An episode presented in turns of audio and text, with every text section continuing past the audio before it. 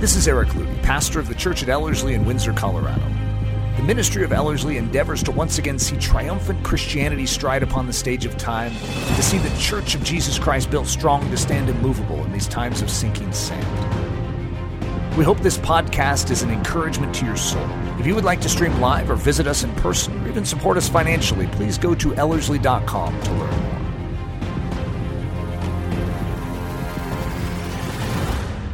So, for those of you that are getting this via live stream or seeing a video version of it, uh, you're seeing a lot of unusual stuff behind me. Uh, f- because, you know, when you get used to an Ellerslie sermon, there's a certain look to it. And now there's like chairs behind me. And that's mainly because we've, we're hogging up a good deal of our, uh, our, our chapel with an extra stage uh, right now. And if you can see behind the chairs, there's actually uh, a, a, structure back there. There's a curtain behind. This is this has all been overhauled this past week for a musical that is going to be utilizing our chapel for the next couple weeks. It's called Pilgrim.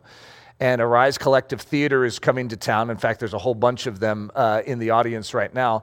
And I, I poked my head in on a dress rehearsal last night. I don't know that I was supposed to see anything, uh, but I saw something. And I tell you what, I, I was just in awe. Uh, and my kids are are so impressed with the dancing side of this. And I have to admit, the dancing was so impressive uh, last night. And I don't know what was more impressive, uh, Mr. Formality or Apollyon.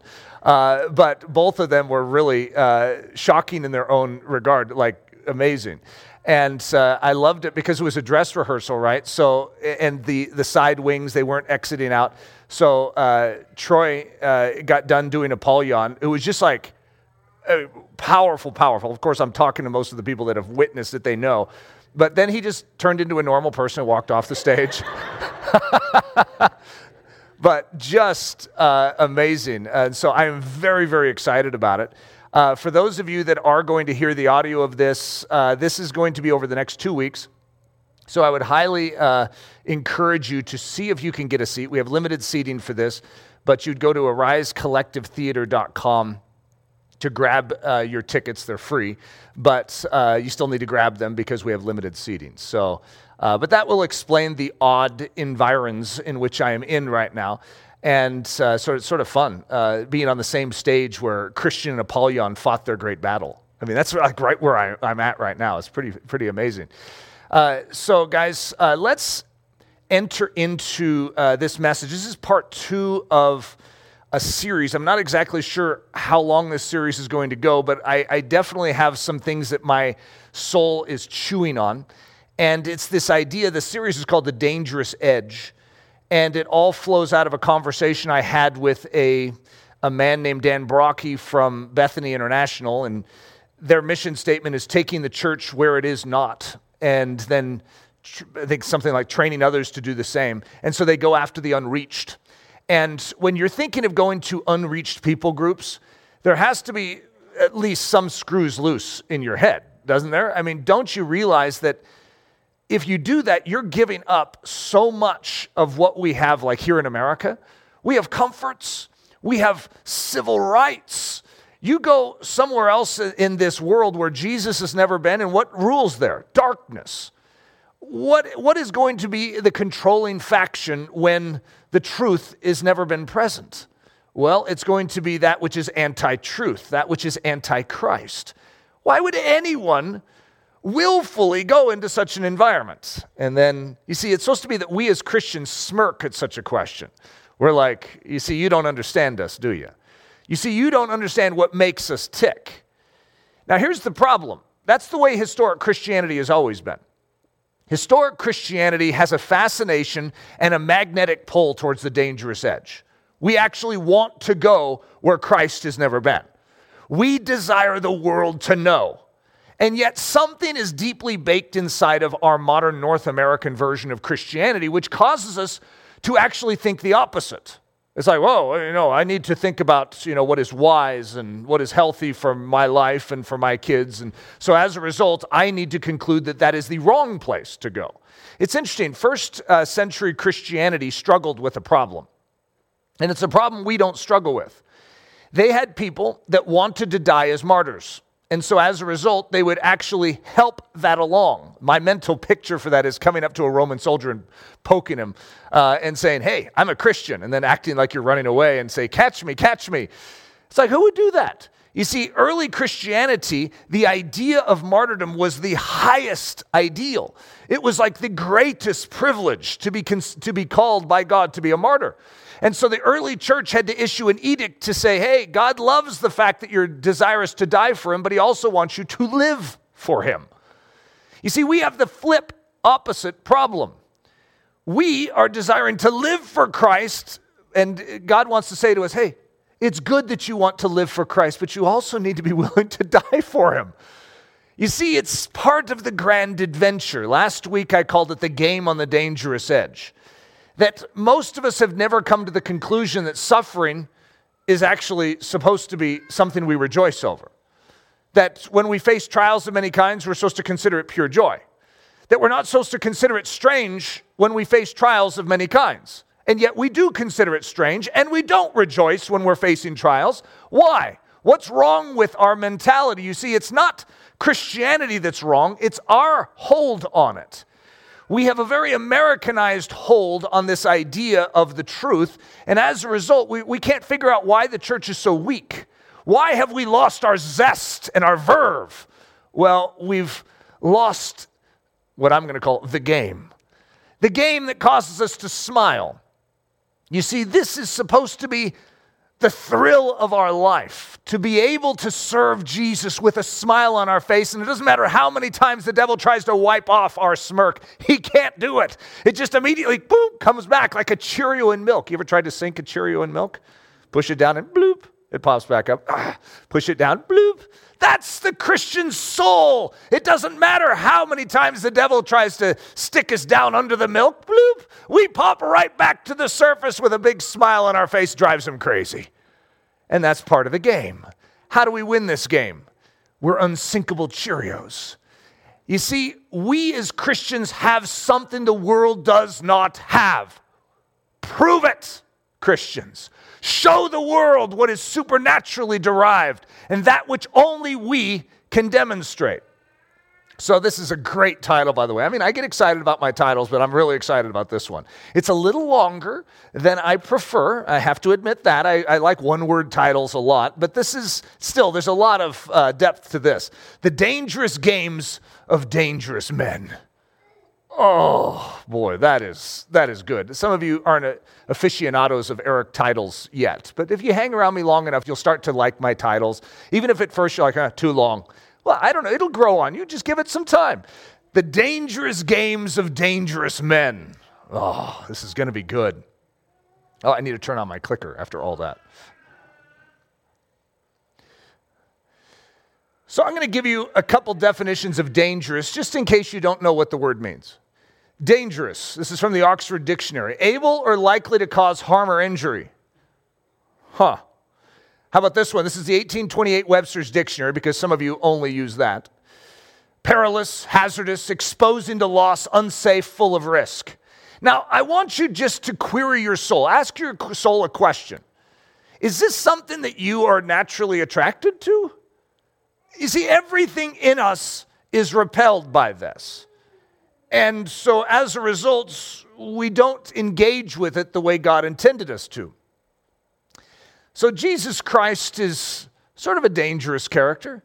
He's a guy that sort of laughs at the idea of danger. Listen to this. This is what he's telling his followers.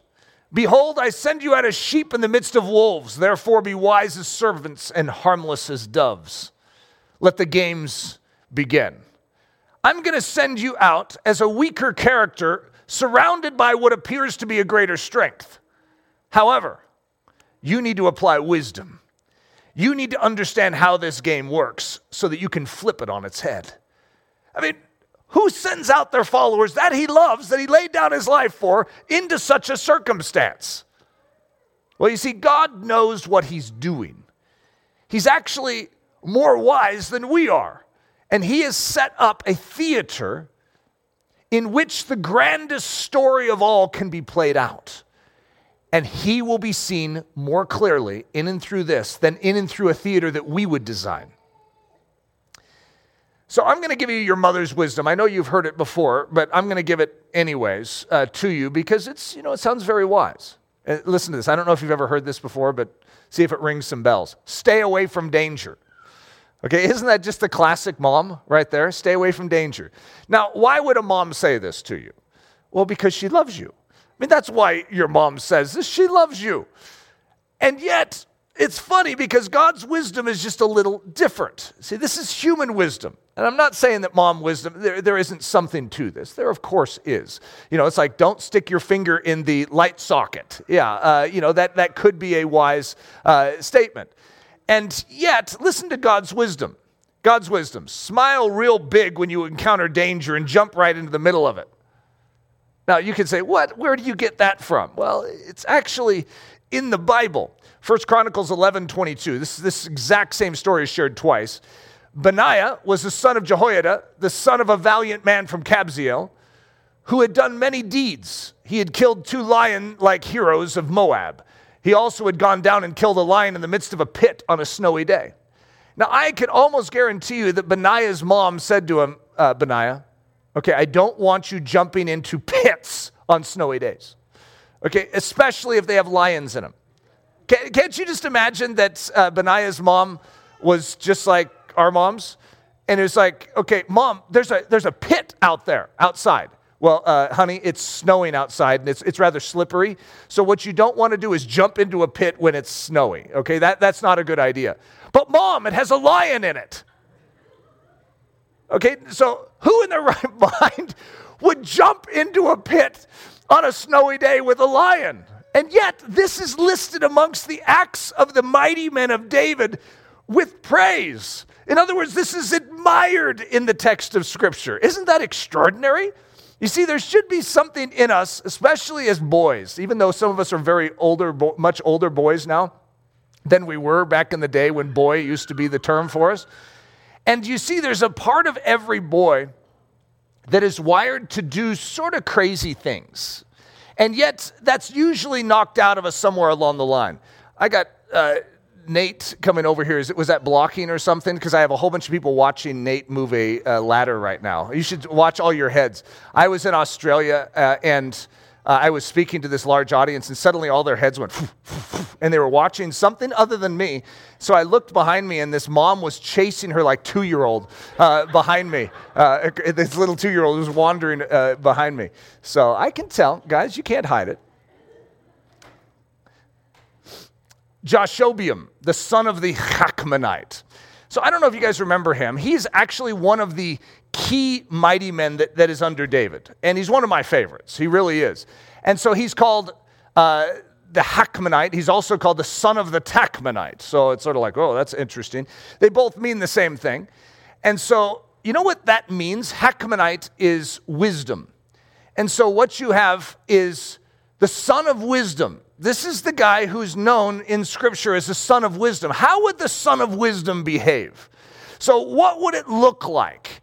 if you were the son of wisdom, see, Jesus is going to be a picture of the son of wisdom, right? The church is supposed to be, in a sense, the son of wisdom. See, Solomon is going to write the Proverbs to his son. It is so it's for the son of wisdom. Anyone who's going to receive the wisdom of God would be the son of wisdom. We're not going to be the fool. We want to be the one that holds on to the wisdom. So, what does the son of wisdom do? Just look at these uh, scriptures. First Chronicles 11 11. He, speaking of the son of wisdom, lifted up his spear against 300, killed by him at one time. Okay, so mom, there are 300 enemy soldiers out there, armed and dangerous. Do you mind if I go out and take them on? Okay, what would mom say? Not on your life. What, what in the world are you thinking? Okay, it gets, it gets better. 2 Samuel 23 8. He, speaking of the son of wisdom, killed 800 men at one time. You see, this just isn't wise. If you see 800 uh, Philistines out there, armed and angry, you should just leave them alone. Mm-mm. Not if the glory of God is at stake, not if the kingdom of heaven is on the line. You see, wisdom is actually to stand in agreement with God's agenda, to be in stride with what he is doing, which leads us to do things that mom might feel a little uncomfortable about sometimes. In other words, it might lead us to actually do things that bring us to a place called the dangerous edge.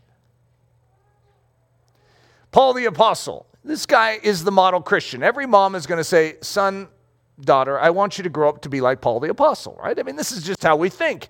Do we really want our children to be like the Apostle Paul? That's a good question. I'll just let it hang out there for a while. I mean, we can be inspired by Paul, but we don't want our children to be like Paul.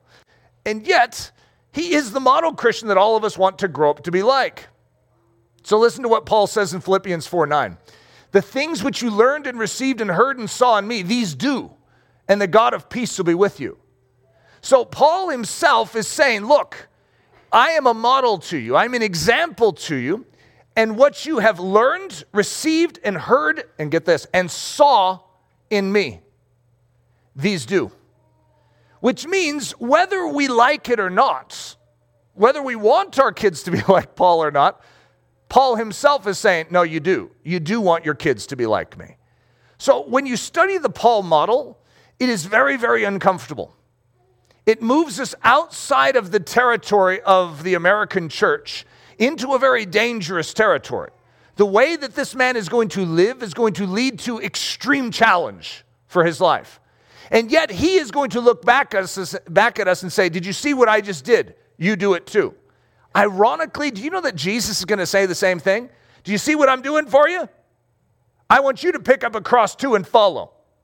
Whoa, well, I, I don't know that uh, my mom would approve of me picking up one of those. They're covered with splinters and they're a symbol of death. why, why would I do that? Everything about Christianity is leading us in a very different way than our natural man would ever go. The natural man cannot esteem this path. It's called the narrow way. And it does not look attractive to the natural man. The natural man will scoff at it and mock it. However, the Spirit of God in you is strangely attracted to it. You know what narrow means? A way of difficulty and compression. It says, fewer those who find it. I always like to tag on the additional line, fewer those who want to find it. It's like, I don't see that. I, I don't see that. That's the way many of us function in the church today. We know what God is saying. We're like, I don't see that. I don't think I heard that. I, I don't think I actually heard that. So, Paul the Apostle. So, whatever this guy is doing is getting him into trouble. So, if you read through the book of Acts, you're going to notice that. I, I went through an entire message on, on just Paul's uh, encounters with uh, animosity. And it is, you know, quite dense and thick. It's quite a message just going boom, boom, boom. Then he went here, and this is what happened. Then he went here, and this is what happened. Then he went here, and this is what happened. Everywhere he goes, he finds trials. So this guy is getting stoned, which means, you know, rock, big rocks are being picked up. He's knocked to the ground and his head is being crushed. That's basically what happens when you're being stoned. And by the way, you don't survive stoning. The, the, when stone, uh, stoning is finished because the person is dead. So that's just a side commentary here, but it says, They stoned Paul and dragged him out of the city, supposing him to be dead. However, when the disciples gathered around him, he rose up. Okay, now what if we just stopped it right there? Well, praise God. That's amazing. So you, he stood for Jesus. I mean, took a beating for it, but then he got back up. Look at what he does and went into the city. Wait, whoa, whoa, whoa, whoa, whoa, whoa, whoa. That's where they just stoned you. I know. They need Jesus. What, what's wrong with this guy? Remember what Paul says? The things that you've learned from me, received from me, heard, and saw in me, these do. Nope. I, I, I didn't see that. I didn't see that. I didn't see that. Or did we? You see, do we recognize that what God has commissioned us to do is not in the realm of normal human wisdom? which is why the world looks cockeyed at a Christian who gives up everything to follow Jesus. Like, you can't do that. You have a hope and a future. You could have been something very special in this earth. Instead, you're giving it up. It looks cattywampus to the world. You remember Judas, who wasn't thinking like Christ? And when he sees Mary of Bethany pour out the spikenard, he'd had enough. That could have been sold and given to the poor he says. Actually, what he meant is that could have been sold and the money could have been put in my purse. You see, Judas's mindset is like the world's mindset. In fact, that one event is going to trigger the betrayal of Jesus Christ. He is going to go to the chief priest right after that. You see, it is an offense when someone sees a Christian, quote unquote, wasting their life. Is it a waste? You see, everything about this is an affront to our natural man, which is why it's a challenge, which is why I'm calling it a game. Unless you understand this with a smirk on your face, unless that righteous competitiveness doesn't stir inside of you, this is very hard to understand. You need to understand the thrill that is a part of the Christian journey. This is not me saying, oh, yeah, pick up your cross and be miserable. Pick up your cross and let's follow our King. Oh boy, guys, this is the ultimate adventure. You see, we're not thinking about the splinters, we're thinking about the joy of sharing in this grand adventure with our beloved. Acts 21 10 through 13. So, the book of Acts, if I could try and explain it to you in a very unique way, it's the introduction to the histories of the Church of Jesus Christ. It's like we need a prologue. We need a prologue to understand what is about to unfold over the next 2,000 years. And so, what do we get? We get the book of Acts. Now, most of us are like, I just want to go back in time to the first century church and I want to see God's power once again. Okay, do you? You see, the, the early church wasn't always healthy. By the way, the church at Corinth was a mess. So, just because it's early doesn't make it better. However, they did have something. They had something unfolding before them, and part of that something was Paul the Apostle. Paul was modeling for them something that they didn't at first understand. Here's a great example of it. I'm going to call it the doctrine of suffering with joy. It's not just the doctrine of suffering, because many of us have learned that. Yes, it's important, and yes, God gets glory out of this, and so I will receive it as, as best I can. That's not what the Bible teaches. The Bible teaches receiving these trials and these difficulties with joy. It's a very different mindset than just receiving them and trying not to have a bad attitude. Paul is going to explain this. In fact, the book of Acts is going to lay a prologue or a foundation for us to understand the version of Christianity that we are in today. So, and as we stayed many days, remember this is Luke writing the book of Acts, a certain prophet named Agabus came down from Judea. When he had come to us, he took Paul's belt, bound his own hands and feet, and said, Thus says the Holy Spirit. So shall the Jews at Jerusalem bind the man who owns this belt and deliver him into the hands of the Gentiles. Okay, let's stop right there. So we have Luke, we have Agabus, we have uh, what, Philip and his daughters uh, that are there in this situation. And they're all hearing what the Holy Spirit is saying. The Holy Spirit is saying the man who owns this belt, which happens to be Paul, is going to have this done to him. He's going to be bound if he goes to Jerusalem. And so, what do you think the natural man instinct is? Agabus, even the one receiving this from the Holy Spirit, Philip and his daughters, and Luke are all going to have the same reaction. And it's the same reaction we would have. Now, when we heard these things, both we and those from that place pleaded with him not to go up to Jerusalem. But what is Paul going to do? He is going to show us how this works. Then Paul answered, What do you mean by weeping and breaking my heart? For I am ready not only to be bound, but also to die at Jerusalem for the name of the Lord Jesus. You see, they're looking at it as a negative, and Paul is going to flip it on its back and say, This is my privilege. You see, this is what we have learned and received and heard and seen in Paul. Are we going to follow or would we rather have a different rendition of Christianity? You know, one with a little less danger.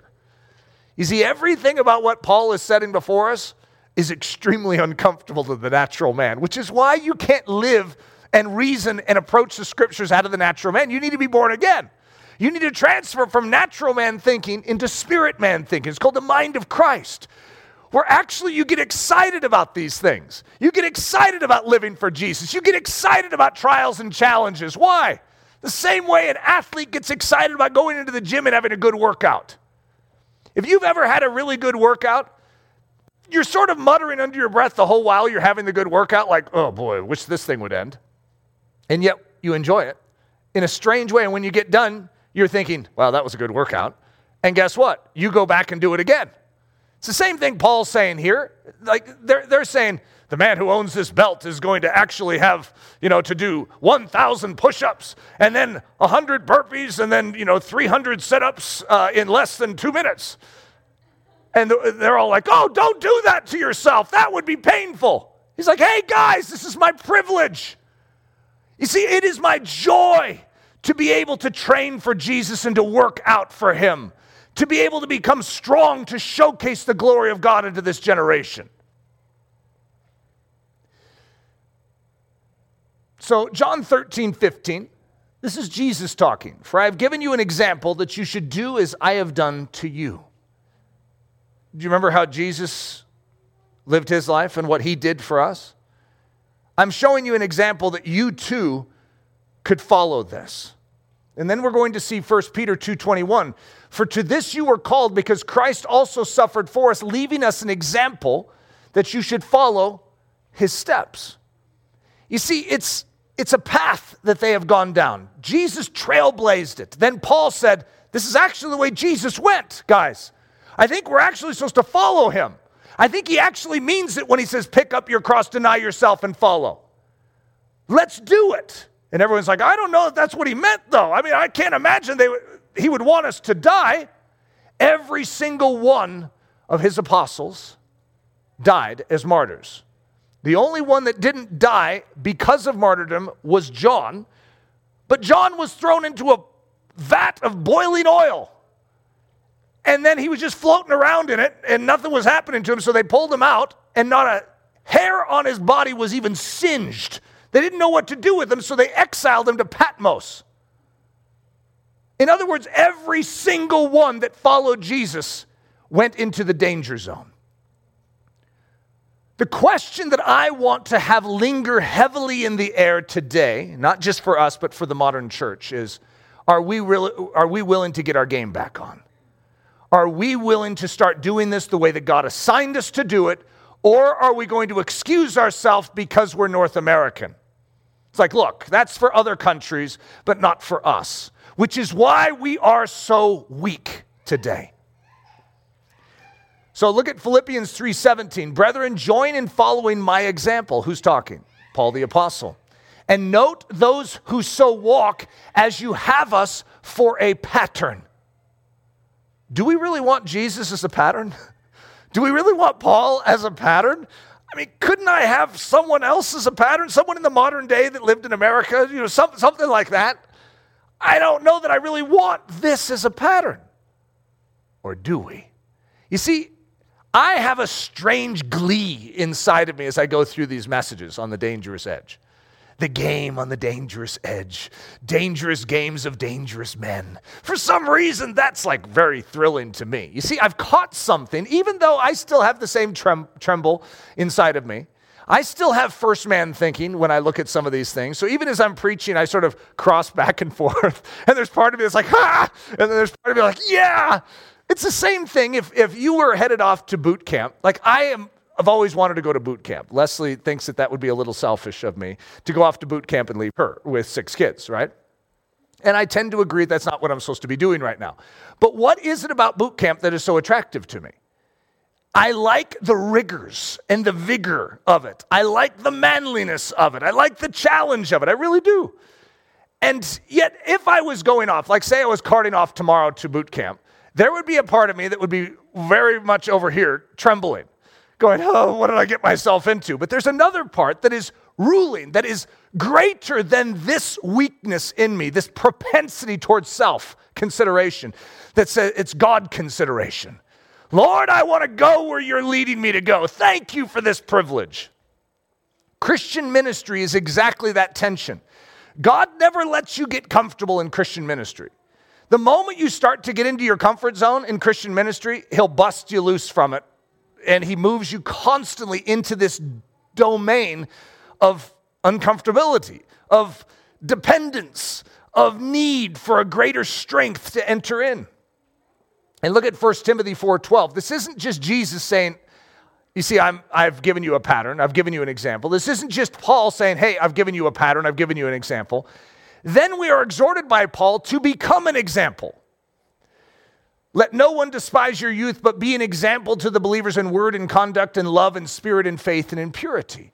So, even though, yes, that's talking specifically to Timothy, and most of us are going to look at that, that's the exhort, exhortation to a young man. Well, as far as I'm concerned, we can still apply it to us. That we are called, as Timothy was, to set a pattern or an example for the church of Jesus Christ of how they are to live. Dangerous manhood. Uh, I love this screen. Dangerous man. I should have had a guy on the front with some mud splattered all over his face, maybe a little trickle of blood going down, and that would have gotten maybe a better picture of it. It's manhood, yes, but it's manhood with the light switch flipped on.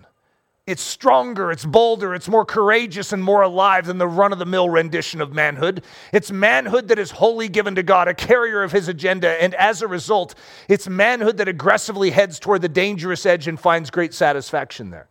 It's interesting, but Christianity, when Christianity is lived full volume, is always considered dangerous to the culture it's in. Did you know that that's actually the way it would be described? This is dangerous. This needs to be stopped. Why? It's just people loving. It's just people living for Jesus robustly, big smiles on their faces. How could that be considered dangerous? They're turning the world upside down. They're causing people to be confused and to think that there is one God and this God deserves their life. You see, this has always been a threat, which is why I'm calling it dangerous men. You see, God's men, when they are fully living God's pattern, are a threat to the culture in which they are in. Now, here's what's interesting is Christians were thinking, well, that's the greatest blessing to a culture. The greatest thing that could ever happen in a culture is to have a godly man rise up and live fully for Jesus Christ. The greatest gift to this world was Jesus, the most godly man that ever lived, right? And yet he was deemed a threat and they took him out. You see, this is part of the pattern. I do not know why we are so eager to throw out this pattern instead of embrace it because we lose the game the moment we do. We lose the thrill. We lose the smirk on our face. We lose that understanding of the true thrill that is involved in standing against the system of our day and standing for Jesus Christ. So, a short list of dangerous men in the Old Testament. Let's build up to the New Testament and just watch how God is going to display this. So, Job, when the widow was endangered, the orphan vulnerable, and the poor was in need of a defender. That's Job chapter 29. He was a dangerous man. Moses, when God's judgment rested squarely on the head of all Israel, he stood in the gap and said, God, take me instead. Everything about him was a man that was bold and courageous and ready to lay down his life. Phineas, when Zimri openly mocked the righteous law, I don't know if you guys remember, he took his javelin and it's a pretty uh, gruesome scene, which I will not go into detail of, but he worked righteousness. And God is going to applaud this manly response. David, when Goliath defied the armies of the living God, he is going to step square into the center of danger and stare it in the face and mock it. Oh, Eleazar, when the Philistines sought to take Pasdammim by sword. So there's, as far as we know, three of the mighties, David and two of his mighties, Shammah and Eleazar, that are standing against a whole host, a whole army. And they're going to fight them like all day long. And it's going to say that Eleazar's hand is going to grow weary. But he is going to cleave afresh his hand, which is almost like a, a permanent wrapping, like he may never be able to take it off again. But he is not setting down his sword. It's like, I'm built for this. There's some kind of thrill. And I, I've never been a soldier in actual real warfare. So I can't speak to it, but I have studied a lot about it. And one thing that I've always found fascinating is that a soldier that is ready for battle is eager to actually engage the enemy. They're eager for it. I, I can't even comprehend that. Why would you want to do that? And yet, it's because of a readiness. It's because to them it's part of the grand adventure. Joab, when the Jebusites publicly mocked King David. So all it says is that, you know, they were mocking David, and David looks to his men and says, The first one to knock the smirk off of their face will be first among my men. And all it says after that is, and Joab was named first. So I, my, my picture is Joab when he hears him and he sees David starting to talk, he's running ahead. And he's jumping in. They went up the gutter into the city. So, as far as we know, literally, Joab's going to jump into the city amongst the Jebusites and then strike the cheek of one of the Jebusites. I mean, who does that? For the defense of my king's honor. Oh, I love it. Jashobeam, we already talked about him when 800 Philistines threatened his king's domain. Josiah, when Israel had gone astray and the house of God was defiled. Hezekiah, when the Assyrian king mocked the powers of God to save. All wonderful stories. A foundation is laid in the Old Testament for what? For Jesus. Jesus is going to step on the scene and fulfill this dangerous manhood pattern. Jesus, when in our rebellion we claimed ourselves gods and thus invited the wrath of God upon our sorry heads, he, to rescue me from danger, interposed his precious blood. Oh, that's good. A different sort of man, one inured to danger. Now, I, I put a word in there that you may not be familiar with inured it's sort of, you know, like your mom always finds a reason to teach you an extra word in your vocabulary. That's what I'm doing. I'm sort of like a mom in that sense. And so, inured, it means to be seasoned for something, it means to be groomed for something, it means to be prepared for something ahead of time. So, if you're inured for danger, that means before you got to the danger, you were trained to actually smile at it. You were trained to not cower. You were trained to jump in that snowy pit and take down the lion in it. You see, before you get to it, many of us are wondering why we're so cowardly when we get to the edge of the pit and we hear the growl from within and there's snow around. We're like, well, it's snowy. I don't want to slip. I don't want to. And we have all of our reasons why we don't jump down is because we're not inured. we're not prepared ahead of time. We're not seasoned. We're not toughened for the day of testing. And so, as a result, because we have not been cultivating this pattern in our life, we shy away when we have the opportunities. And by the way, I've seen that in my life so many times over. I was groomed as a suburban boy. Everything comes easy when you're in suburbia. You always have food in the pantry, you always have food in the refrigerator. I had all you can eat meals all growing up. And so as a result, the need wasn't there for me to labor to gain something. I didn't have to go out and kill a deer to feed my family. And so as a result, when difficulty started coming up in my life, especially when I entered ministry, I was not inured for it. And so I found myself shrinking back and paralyzed. And I went into a whole season of anxiety and I mean, which paralyzed me. Literally, it shut me down completely. I had such anxiety over financial issues, over the challenges, over false accusations. What are people going to think about me? I was not inured for dangerous things. And as a result, I found these dangerous things crippling me. So, you know, when I was 28, many people that have gone through Ellerslie know these stories, but when I was 28, I was in the hospital with a stress disorder. I literally, I mean, I had all the symptoms of a heart attack without a heart attack. So no credit for a heart attack, but uh, you know, I had a stress disorder. How embarrassing is that? So I'm 50, and the weights of my life are uh, a thousand times heavier, maybe even more than that, than they were when I was 28. And I have no anxiety, no stress. Oh, I have weights, but they don't harm my soul anymore.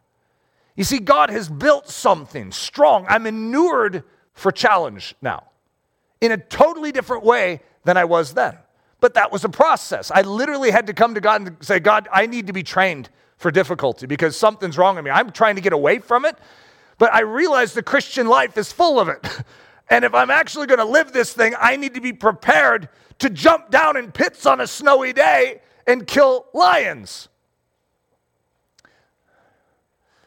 So R.M. Ballantyne, this is from the Gorilla Hunters. So R.M. Ballantyne was like the author for boys. Little boys loved him. I, I think at his funeral, he had, it was like over 100,000 boys show up at his memorial service. Boys loved this guy. He spoke the language of boy. And so listen to this quote that I grabbed out of his book, The Gorilla Hunters. Boys should be inured. See, I prepared you guys for this. I taught you a vocab word. Now we're going to exercise it, okay? Boys should be inured from childhood to trifling risks and slight dangers of every possible description, such as tumbling into ponds and off of trees, etc. This is like a mom's worst nightmare uh, right here. In order to strengthen their nervous system, they ought to practice leaping off heights into deep water. They ought never to hesitate to cross a stream or over a narrow, unsafe plank for fear of a ducking. They ought never to decline to climb up a tree to pull fruit merely because there is a possibility of their falling off and breaking their necks. I firmly believe that boys were intended to encounter all kinds of risks in order to prepare them to meet and grapple with risks and dangers incident to man's career with cool, cautious self possession. So, what we, this isn't the Bible, right? This is R.M. Ballantyne. Now, some of you that are boys are like, well, it's pretty close to the Bible, though. I mean, that's, that's R.M. Ballantyne. However, what he's saying is for a man to be ready to meet a man's challenges, he needs to be trained as a boy. He needs to be inured in his younger years, seasoned and toughened, so that when he becomes a man and he gets man challenges, he doesn't shrink back. I, I'm just going to say that is not the culture I grew up in. That's not the version of Christianity I grew up in. We are not inured for challenge. We are trained to avoid it like it's a plague. We're a culture that immediately goes to six foot distancing and masks. Instead of, well, but what about the elderly that have need right now? Oh, stay away from them. In other words, instead of entering into the difficulty, we find excuses to separate from it. Well, I'm just quarantining so that I don't harm anyone right now. It's a weird flip that our culture has come, come to, to the point where if you're fearless and you're bold to help, you're the problem now. We have to literally see straight in a world that is criminalizing everything that we as Christians are called to do. So, this is what R.M. Ballantyne says. But you notice I'm going to cross out some words to make it a little sharper. Boys should be inured or seasoned, toughened, acclimated, and readied from childhood to risks and dangers of every possible description. You see, what I'm preparing you for is the next slide, which is this one a dangerous thought. Okay, now this isn't the Bible, but it is. it's just taking R.M. Ballantyne's thought and converting it into our world. Christians should be inured, seasoned, toughened, acclimated, readied from conversion, from the very beginning point when we come to Christ, to risks and dangers of every possible description. Are we ready for this thing? You see this smile? It's very real. I love the challenge of the generation in which we're in. I'm glad I'm alive right now. I'm glad I'm at a full maturity at this exact time in history. Are you? Are you happy that you've been dealt the hand that you've been given? Are you thrilled over the fact that, yes, all stands against you? Oh, that's part of what makes a great movie. Think about a great movie line. How boring would it be if everything was easy? No conflict, no challenge. The character just sort of wakes up in the morning, goes through his day, and goes to sleep at night. What was that? Yet that's the type of life most of us want. We want a life without incident, without challenge. I don't want to have any of that hard stuff. It's the hard stuff that makes the great storyline. It's overcoming the challenge that we want to see in every other story. Why don't we want to live a great story? The Apostle Paul, Philippians 4 6. Be careful for nothing. What does a mom say? Now, sorry to use moms, eh, since I'm not a mom. This is Valentine's Day. I should be a lot nicer to moms. It's just mom wisdom. It's that, it's that idea that, you know, I don't want my child ever to go through any challenge whatsoever. I do not want them inured for difficulty. If they ever face difficulty in their life, I'm just hoping they can overcome it at the time. And so this idea is the exact opposite of what Paul is saying here. Be careful for nothing. What does your mom say? Be careful for everything. Be careful for nothing. Now, that's not the typical translation we would hear. Be anxious. But you know that word, merimnao? It means to have care for. But here's what kind of care it is self care. You see, the problem, what Paul's talking about is have no self thought, self concern, self anxiety for anything. You know how your life changes the moment that you remove that off the table? You're not supposed to have that at all. No, you're not considering your skin, your health, your future, how this is going to affect you. The question is, how does it affect Jesus and how does it affect his purposes in this earth? That's your care. Do you know that you're actually commanded in Scripture to care, but for his glory and for the concerns of others? I'm supposed to care about you. I'm not supposed to care about me. Isn't that amazing? Jesus Christ says, Be careful for nothing. Matthew 6 25, Matthew 6 31, Matthew 6 34, Matthew 10 19, Luke 10 41, and Luke 12 11. Whoa, that's uh, some pretty good grounds for a legal argument there. You see, this is a very resonant point in Scripture. You're not supposed to have that self anxiety. You're not supposed to be concerned about your own welfare. You're supposed to be concerned about His glory. You have one life to live, give it to Him. Let Him spend it, let Him use it. The Apostle Paul, I would have you without carefulness. If I could help you as the church, Paul says, I would make sure that you would have zero care inside of you, that you would not be careful about all the things in your life, but that you would be careful for the things of heaven. The dangerous pattern. Do we remember who we are following? See, it's interesting. Almost everything I'm bringing up is it's a tremendous challenge to all of our souls. It really is, but that's not a bad thing. That's normal. Now, there are those strange people on earth, like Bear Grylls, that are just strangely attracted. But the reason Bear Grylls is strangely attracted, remember the crocodile uh, hunter? What was his name? Uh, Steve Irwin. And he's like, you know, rejoicing over a dangerous animal. And he gets all close to it. He's like, you should not get close to this. And then he gets close. The reason he's so thrilled is because from his youth, he was inured. That's the reason. Where does a Bear Grylls come from? Probably Bear Grylls' dad. Where does a Steve Irwin come from? Well, Steve Irwin's dad. And what, what's Steve Irwin's son's name? What's his name? What is it? Robert? Where do you think he got it from? It's in, it's in the culture of the Irwin family. What do you think we're supposed to do?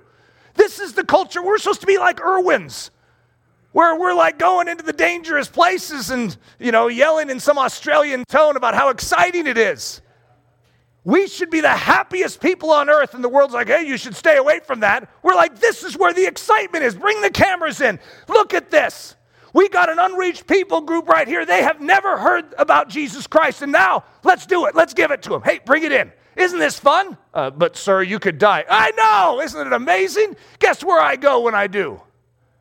You see, this is our privilege. The accusations. You should remember, this is the dangerous pattern. What are the accusations? So I just brought out a few in Acts of what were said, not by God or by the church. This is what's said by the culture around about these dangerous men. They stir up the people. That's Luke 23 5. Speaking of Jesus, actually, he stirred up the people.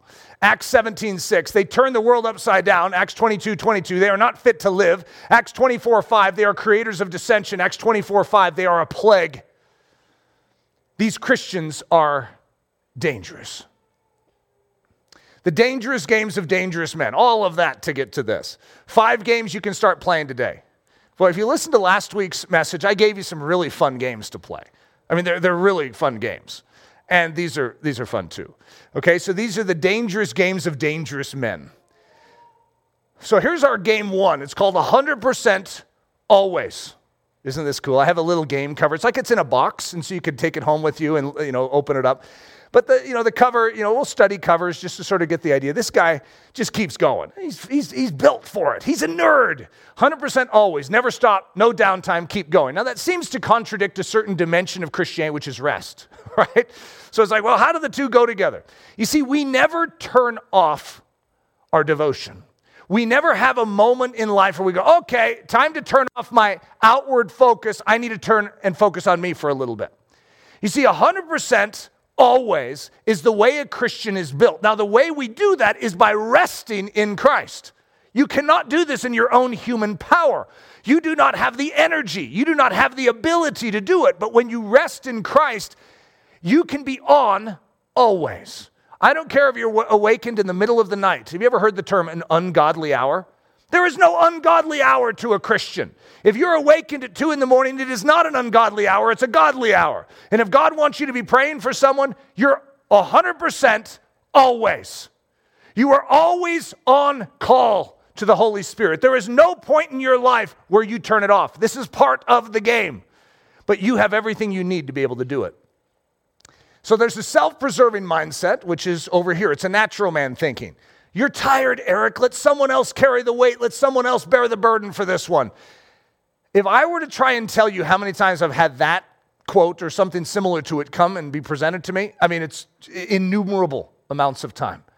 The constant bait towards Eric to think about himself and to justify why I don't need to be always 100%, it's, it's replete, guys. It's all the time, which is why I must be engaged in this game to win it. I must recognize I need to hold the self expending mindset 100% in every situation. So, my muttering, what I always say to myself is no downtime. You know that I don't have the typical downtime in my life, and yet I'm like the Energizer Bunny? But it's not because I don't have downtime as far as heaven's concerned. I have rest in Christ. I have replenishment in Christ and with my family. It's not that I don't have that, it's that I am always on. So my thought life is always being maintained. My emotional center is always being monitored. If a bad attitude starts creeping up, the Holy Spirit can convict me. It doesn't matter when it is. So as a result, there's a sharpness that is tended to. The post office principle. Eric, your assignment is right in front of you. Be fully present, fully given, fully deposited. Everything needed for absolute engagement will be supplied. I always call it the post office uh, principle because when you go to the post office, you can have a line out the door. The post office employee is trained to focus 100% on you and act like they don't see it. And someone in the back of the line could be like, hey, could you guys hurry up in there? And that post office employee is trained to not be distracted. This is Christianity. You see, we have a job, it's right in front of us. Let's be fully engaged in it. 100% always. My God asked me to watch with him. I don't know if you've ever had that in the middle of the night where God does wake you up and says, Eric, would you pray? I have, I have a burden. Oh, God, I'd love to, but I really need some sleep. Are we always available? My wife asked me to stay up and talk with her. Oh boy, that's a hard one, especially when I'm already told myself I'm going to bed. And so I, I like start to go into bed mode. Once I go into that mental click, it's like I start to immediately, uh, okay, I'm, I'm almost gone. I'm almost gone. I'm still walking, but I'm almost gone. And then Leslie says, hey, could we stay up and talk? I, there's a few things I wanted to pray about. Huh.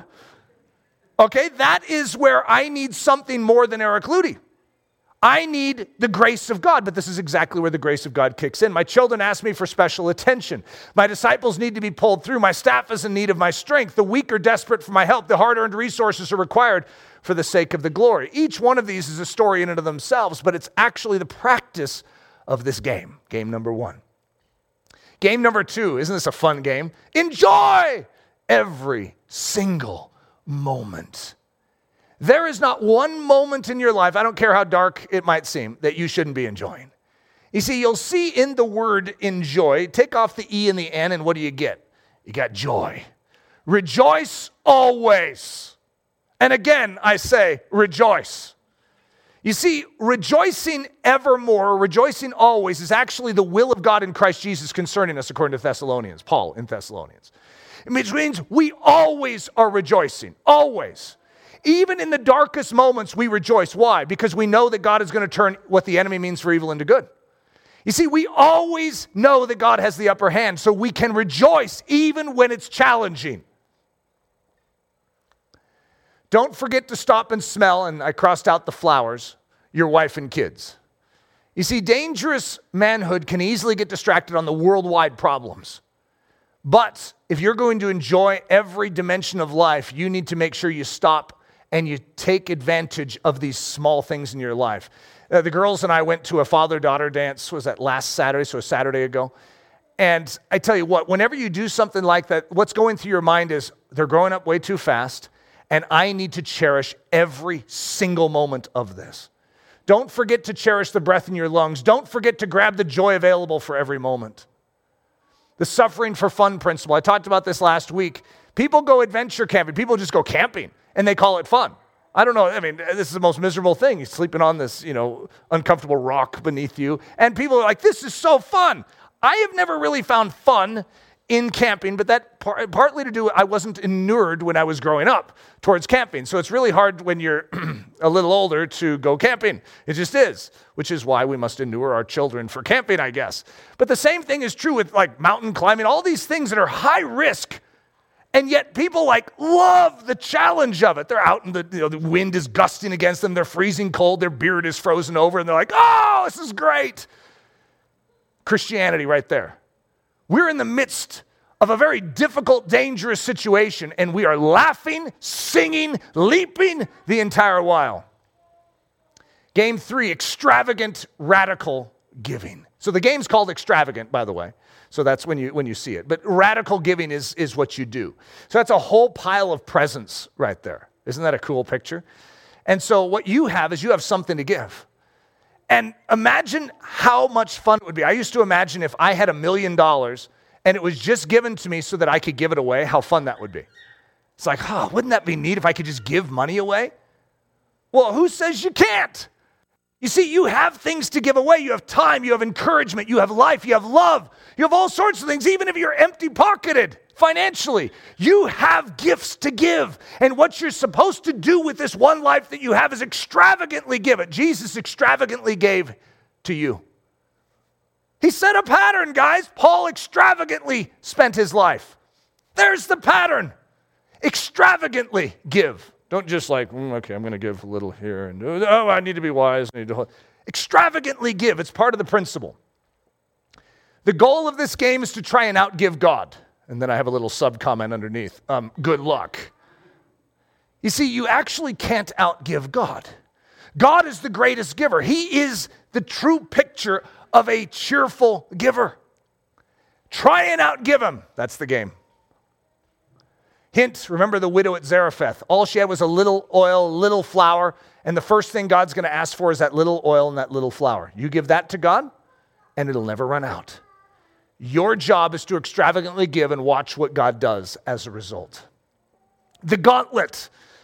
So this game is called the Gauntlet, and there's a, there's a guy in the picture if you can't, if you're getting this on the podcast, and uh, he's being swarmed by birds.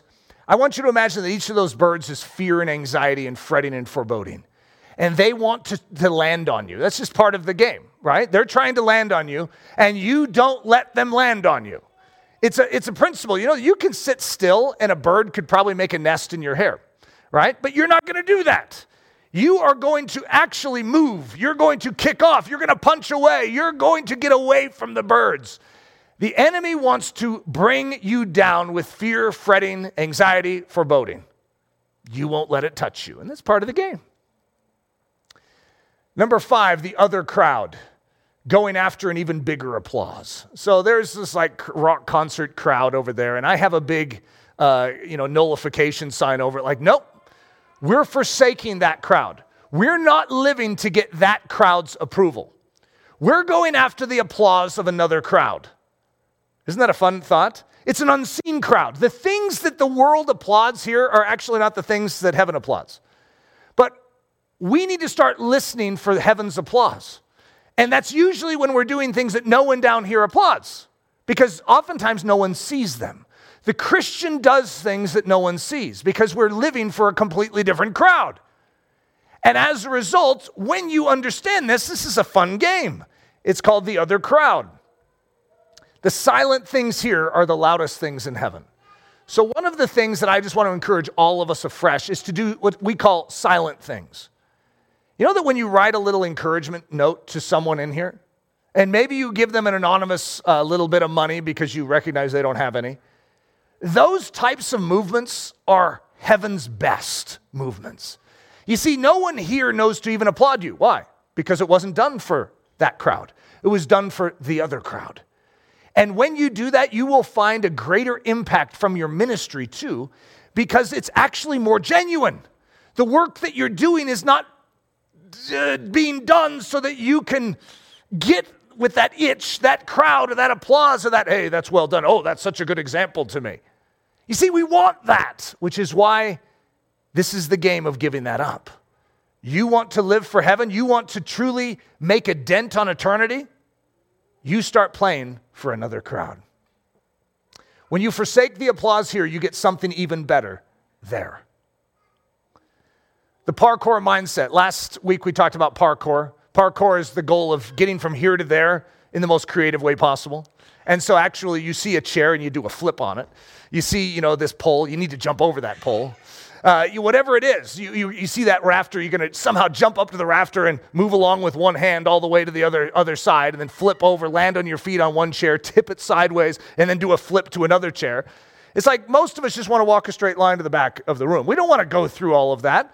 But the parkour mindset sees life as a thrill, sees every obstacle as a challenge. So we need to have this. Go out and look for obstacles. And when you find one, turn it into an opportunity to do amazing stunts, flips, and awe inspiring jumps. So I gave this picture last week. This is just a picture of the church. Uh, that's what I called it. It's, it's everyone doing parkour, right? This is us. We're the church. We're happy. We're excited. We get to jump around like this. The Christian mindset when you find an obstacle, shout for joy and immediately transform the overcoming of that obstacle into great adventure challenge. Father, I pray that you would equip us to understand how to live this life in light of how you lived yours, in light of how the historic church that we so admire lived. Lord Jesus, we ask that you would conform us into your image that we would not fight it, but that we would cherish your pattern, that we would not try and fix what you say to meet what we want, but that we would be altered to match what you say. Lord, here we are for your glory, honor, and praise. Amen. This message was brought to you by the team at Ellerslie Discipleship Training. At Ellerslie, we are laboring to rouse the Church of Jesus Christ out of its lethargy and build brave hearted Christians for such a time as this. Listen to our weekend message live at 9 a.m. on Sunday mornings, or join us for Daily Thunder Monday through Friday at 8:15 a.m. For more information, go to live.ellerslie.com. We invite you to visit us at the beautiful Ellerslie campus in Windsor, Colorado for a day, a week, or an entire season of gospel centered spiritual training. Learn more at ellerslie.com. Thanks for listening.